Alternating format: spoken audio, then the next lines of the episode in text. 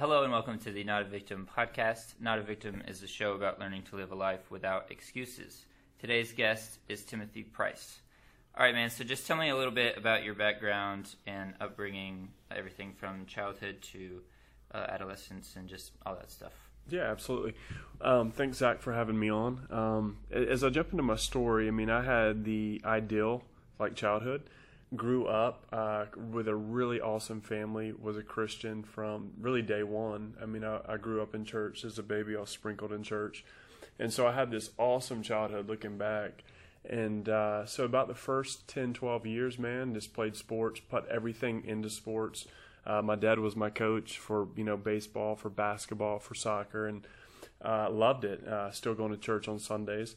But what I found was by the time I was you know 15 years old, I was getting a lot of identity from sports. Um, I would get a lot of that boys. The more goals I scored, the better and more attention I got. And so you know I really put all of my energy into that. So kind of playing that on through high school continued the same thing. Put all of my heart into sports. Played soccer and um, one day I kind of woke up and I realized like, wow, who who am I? You know, because I had this, like I said, I grew up on a farm. We had 70 acres, four wheeler dirt bikes. We had a basketball court. I mean, it was just a great life, and family was amazing. But what I realized was when I hit about 19 years old, graduating high school, I was lost. I was looking for who I was in the sports that I had learned to get my identity from. Now I, I couldn't use those same sports um, because I was graduating. I wasn't going to college to play sports. I was going to college to get an education. Right. And so, yeah. Great. Um, yeah, you sort of answered this already, but uh, what was your experience of coming to faith? You said it was just part of your mm-hmm. cultural upbringing of the, the family you were born into, but when do you think it became more first person? Yeah, uh, so 12 years old, gave my life to Christ uh, in the church I grew up in. And I think what I found was I, I had that moment, but I didn't know the next step from there. Um, I wasn't in a church where discipleship was the focus. And so, about 18, 19, when I was having that identity question, I realized that, hold on, now I'm getting my identity from other things like alcohol. Because on the weekends I'd started filling that need there because sports was gone. Right. Now I took that step. So about 20 years old is when I actually found Jesus and had a relationship with him. So uh, there was about 10 years where I'd given my life to Christ, but I wasn't actually living and making him a priority in my life. Does that make sense? Yeah, yeah. So like the the sports obviously fill a lot of your time and you know touch on a part of your sort of gifting, but outside of that also was sort of social currency and um, kind of giving your life a track to run on. Um, and so, you know, do you think that like the drinking and all that kind of came as a way to find okay, which guy am I? Am I like party guy or just like who am I now? now that I was sports guy, now that I'm not a sports guy, what you know, like how do I? Where am I in the group? Yeah, uh, so I think what it was was there was something more that I was looking for. Like the the sports actually did something for me. They met a need on the inside. I was getting love based off of my performance. And when that kind of went away, when I entered my college years, what I started to, to realize was there's this big hole, mm. you know, and so I started filling it with, you know, trying to fit in with people, trying to be likable, um, and it led me to a group that was, you know, hanging out, drinking on the weekend. So what I did was I took a hold of that and f- I filled that hole with with alcohol.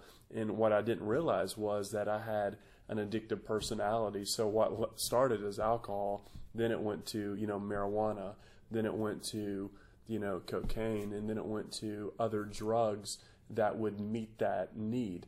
And, and what I realized at about 21 is I finally kind of got to a rock bottom point of like, hold on, like this isn't sustainable. Like I can't right. take all of the drugs and drink as much as I want every day and still have a life and a right. future. My health was going away. So at that point, it's like, okay, what can I put in this big hole now? Mm-hmm. You know, now that it's not sports, now that it's not, you know, drinking and trying to fit in with just groups of people.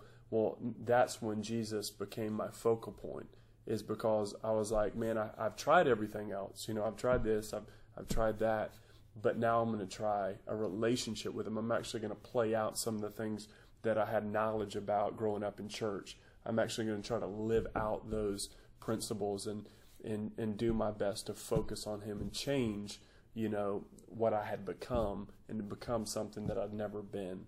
Okay, so the next question is, and um, I say this every time just as a precursor to why I'm asking this question, but um, about eight years ago, I went through a really um, difficult breakup. It was actually the first breakup I'd ever been through.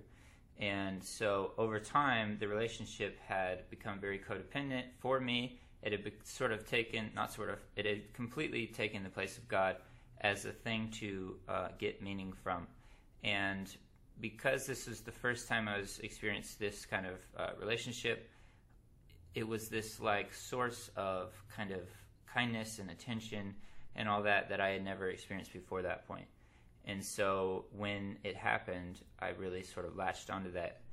And uh, so when it ended, and it, it ended as all relationships like that do because of how how um, unhealthy it was. When it ended, rather than uh, than just being sort of bummed out for I don't know a couple of weeks or a month or whatever, because it had taken the place of God in my heart. When it ended, I really started uh, just yeah, I really started sort of. Um, I started experiencing depression, which I had never experienced before, and uh, for several months, and uh, and eventually that led to to being in a place of of being kind of suicidal and and very uh, definitely heading that direction of uh, of suicide. And so as that as I neared that direction, um, there was part of me that knew that things could change, and there was part of me that believed that maybe it will always be like this. And the reason I felt that way is because for several months before that, every day was the same. I had this same sense of dread every single day, and um, and was like crying every day and hiding it every day. And uh, my neither of my parents knew. My brother didn't know, and no one else that was close to me knew. Um, and I was very intentional to to keep them from knowing uh, partially because I felt like if they care, then they will find out. And then, you know, when I tell them I'm fine, if they care, they'll push way past that because they know me and they'll see that everything is not okay and uh, and they'll they'll break through this. But that didn't happen. They didn't notice. Uh, I told them I was fine. They totally believed me, and and went on with their lives as as they probably should have. But given that, um, the question is have you ever had a season that you felt like you would never get out of? Man, that's a great question. Yeah, absolutely. I, I think um, it was it was that season of drug abuse for me. It was, you know, I had found myself at such a rock bottom. I mean, you know, I was going to college, working a job, but when I would get home, I would pull a mirror out from under my bed you know, just to snort a line of cocaine and drink, you know, all of the pain away in my life, the hurt that had built up underneath that I wasn't willing to open up about or I was scared to open up about. And so I played that out, you know, for four or five years every day, you know, trying to push it further down to a point of graduating with my associate degree from Reinhardt College, literally getting in the car, driving home, uh, and passing out behind the wheel of an automobile, hitting a tree head on, um, and woke woke up in the emergency room. You know, not able to see, airbags that took off the outside of my eyes, broken, um, with a few people around the hospital bed. It was my mom, it was my dad, my pastor, and my grandmother, and I had no idea what happened. But what I what I did realize was that was my fourth arrest in a matter of eight months and I was going to actually have to serve time for this one. Um, so it, it, wasn't like I was I had dreamed about becoming an addict, but I was at the point now where I either had to serve two years or I had to go into a long term residential drug and alcohol program. So to answer your question, absolutely. Um, I was in a program for almost two years. Uh, which it was a controlled environment with no TV, no phones, nothing like that. And so I was at a rock bottom state, broken. I, did, I couldn't have visitation with my family, and I did not know if I was going to be able to make it through this. I did not know that I even really wanted to make it through it at this point. Mm-hmm. But what I did know was I was cornered. Life had cornered me, and I had no options at that point but to either end my life or work the program and do my best to try to make it through. And it was a day by day thing for me. It was like today I'm going to get up and I'm going to fight to get through this program. I'm going to address some things in my heart, but I don't know that I can do it tomorrow. But I have strength to do it today. So that was a season where I can definitely relate with you. Mm.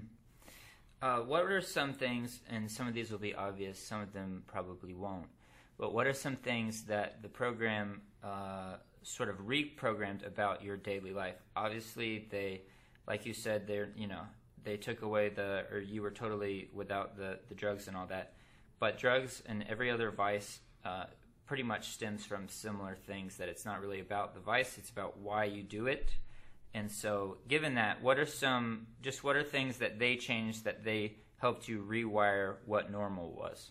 Yeah, I think one of the things, and looking back at it, I can totally see what you're saying. It was definitely not the drugs that were the problem, but they're, they were definitely the way that I coped. And so I think one thing the program offered was uh, a daily moral inventory of myself.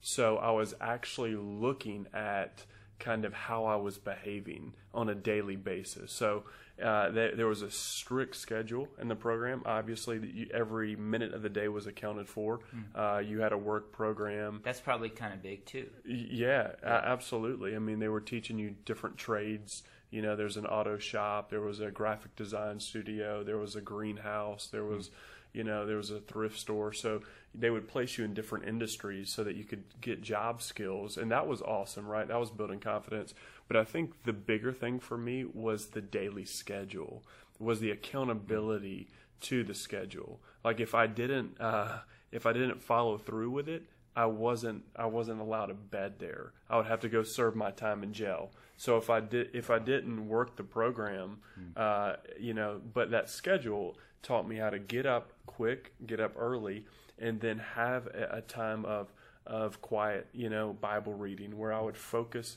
uh, on my relationship with Christ, and that was intentional, and that was every day, and I did that for you know two years in a program, and then I've modeled that for the last mm-hmm. 13 years. Mm-hmm. Every day I get up and I have an hour and a half of Bible time and just prayer, and so you know that helped, but the work day helped and then the small groups we did in the evening time. So every every night I would meet with a group and we would talk about our day and we would share with each other the wins and the losses and we would get real. Mm-hmm. And if you weren't going to be open and transparent in those groups, then they would call you out because everybody in that group had been through an addiction. Mm. So you you've heard that saying you can't con a con, right? Uh, and that was definitely the the, the truth there, mm. you know. So, and do you think uh, it was do you think it played a part that they didn't allow you to have huge chunks of just idle time? Yeah, uh, absolutely. That was a big part of it. Um, n- not a whole lot of time to to think about, you know, poor pitiful me. You yeah. know, I don't have a whole lot going for me. It was like, no, I mean, it was like you had somewhere to be right. every minute of the day. I think that hugely fed into uh, to my depression was um, was just over overthinking every aspect of my life. That's something I deal with every day, but um, and this, at this point, because I felt so isolated, I was indulging in overthinking in a way more so than I ever had before. And uh, for this reason, I take issue with the idea, the sort of eat, pray, love philosophy that you uh, that you find yourself when you go to some nice trip to India or whatever. because during this, because during this time when I was um, becoming suicidal, I had never been more in touch uh, with my own thoughts and with my own feelings and uh, it, w- it became very clear that I needed something new from the outside um, to change what was inside. Um, what would you say to the person who is in between? Oh, now it's me. What What would you say to to someone who is in between, um, you know, the old crowd and the new crowd, where when you leave old negative traits behind uh, and, and negative people behind, the new people don't just immediately walk in your life and they aren't immediately waiting for you necessarily. There's this weird part where you don't feel comfortable in church because everyone is too put together, maybe, and you don't feel comfortable back where you used to be because you don't want to be that person anymore. Um, just yeah, what do you say to someone who feels like they're in a transitional period? Yeah, I you know, I would say keep going. You know, the transition is the easiest place to fall apart. It's like if you take a pair of your jeans, you know, you you're going to rip them in the transition because that's where they're knitted together. And so for me, it's definitely it didn't you didn't get to where you were overnight and you're not going to get out overnight. Mm-hmm. So keep consistent in doing what is healthy and what is allowing you to grow and develop. Uh, you didn't contaminate your mind in one day. You know, you, you went that direction for maybe years. Maybe you've been going that direction for years. And so we automatically want the magic one over our lives like, oh, change me. You know, the whole microwave uh, society. You know, we want it quick, we want it now. But keep going because you can't renew your mind in a day. You know, people start reading the Bible and they're like, well, I don't see change. Well, hold on. You didn't get there overnight. You got to give the scripture time to work. You got to give the new relationships time to work. You got to give your effort in developing yourself, whether it's mentally, emotionally, time to work. If you got if, if you got to where you were in a couple years, give it a couple years to get out. Mm. And that's the one thing that I saw consistent throughout that program that I was in was hold on. You've been you've been doing drugs for years. Mm. Okay, don't think you're going to turn your life around in 5 days you know, it may take you years to get out of this hole, but keep going. Mm. You know, and now I can, you know, obviously say that I've gotten out of the hole, mm. you know, and I'm climbing and I'm climbing and I'm growing. So, mm. and I feel like uh, everything from something huge like this to something like going to the gym or whatever, um, my brain tends to work where like if I'm not going to look like John Cena, then I might as well not go. It's like an all or nothing sort of very mm. unhealthy uh, mm. line of thinking. Whereas uh, in reality, the times when I do go, that one day didn't change everything, but I feel really good that I did this hard, good thing.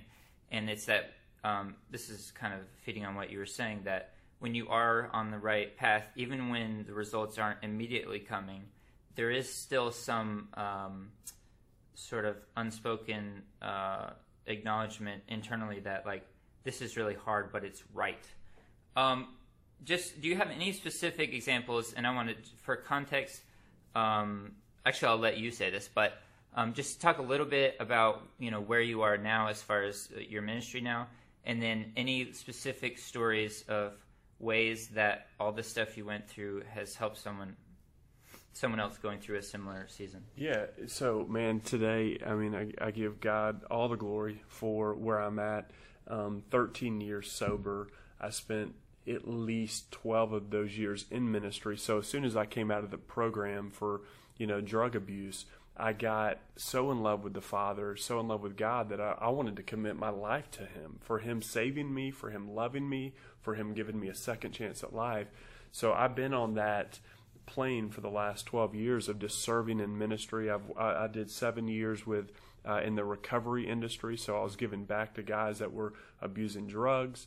And then I wanted to get on the front end of ministry and maybe be on the prevention side. So not just helping people get through addiction, but actually going into pastoral ministry where you're actually sharing the gospel and helping get ahead of, of that abuse. And so the last four years I've been at Free Chapel serving um, as a young adult pastor, you know, helping young adults in that transition of finding out who they are and where they're where they're called to be mm-hmm. you know helping them find that place. And i'm telling you it's so rewarding to see somebody get it somebody's eyes open up and find you know where they're called to be in life. So uh, i do that um, throughout the week and share with young adults and you know and just feel like god's got so much more in store. But i would say that you know the thing for me malcolm gladwell had a, has a book called the tipping point. And you know going back to what we were talking about you never know when breakthrough is going to happen. When you stay faithful and consistent to staying healthy every day and being accountable with issues that are going on inside of you. Like if you're struggling with something, you know, get it out in the open because you never know when that tipping point is going to happen and when your time is going to arrive where you have breakthrough in your life and you're completely transformed into that new person that you never thought you would become and that's that's where the daily staying faithful daily comes into play mm-hmm. and, and it truly i've experienced the tipping point and i believe i'm experiencing even now and today where because i've been faithful mm-hmm. over the last 13 years god continues to open up opportunities because people can trust my behavior they trust right. where i'm going you're very consistent when you met your wife how was that different from previous relationships uh, you know when beforehand? You know what i mean? Right yeah I, that's a great question. I think for me it's you know finding henry ford's got a, a great quote. It says fail your way to success. You know i feel like when it comes to relationships i failed my way to success. You know i didn't know what i wanted out the gate. Uh, i thought i wanted all these things but they were the things that i didn't need and, and so i found out with my wife now all of the things that I wanted before I got there. Mm. And I was healthy enough to, to not fall into any unhealthy traps as I was going through the process of dating mm. as a Christian. Mm. And so I found that my wife and I found somebody that perfectly complements me in every way.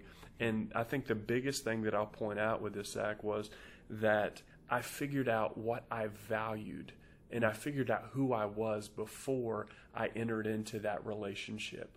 I knew my vision, I knew my values, and now it was just aligning uh, the a woman with those values, mm. and so, so, that that had a similar vision. Mm. And I think that that is what has allowed me to fall in love with her, but stay in love with her is because we have a similar vision and we value the same things in life. Not just going for the outside in, but coming from the inside out when it when it comes to relationships.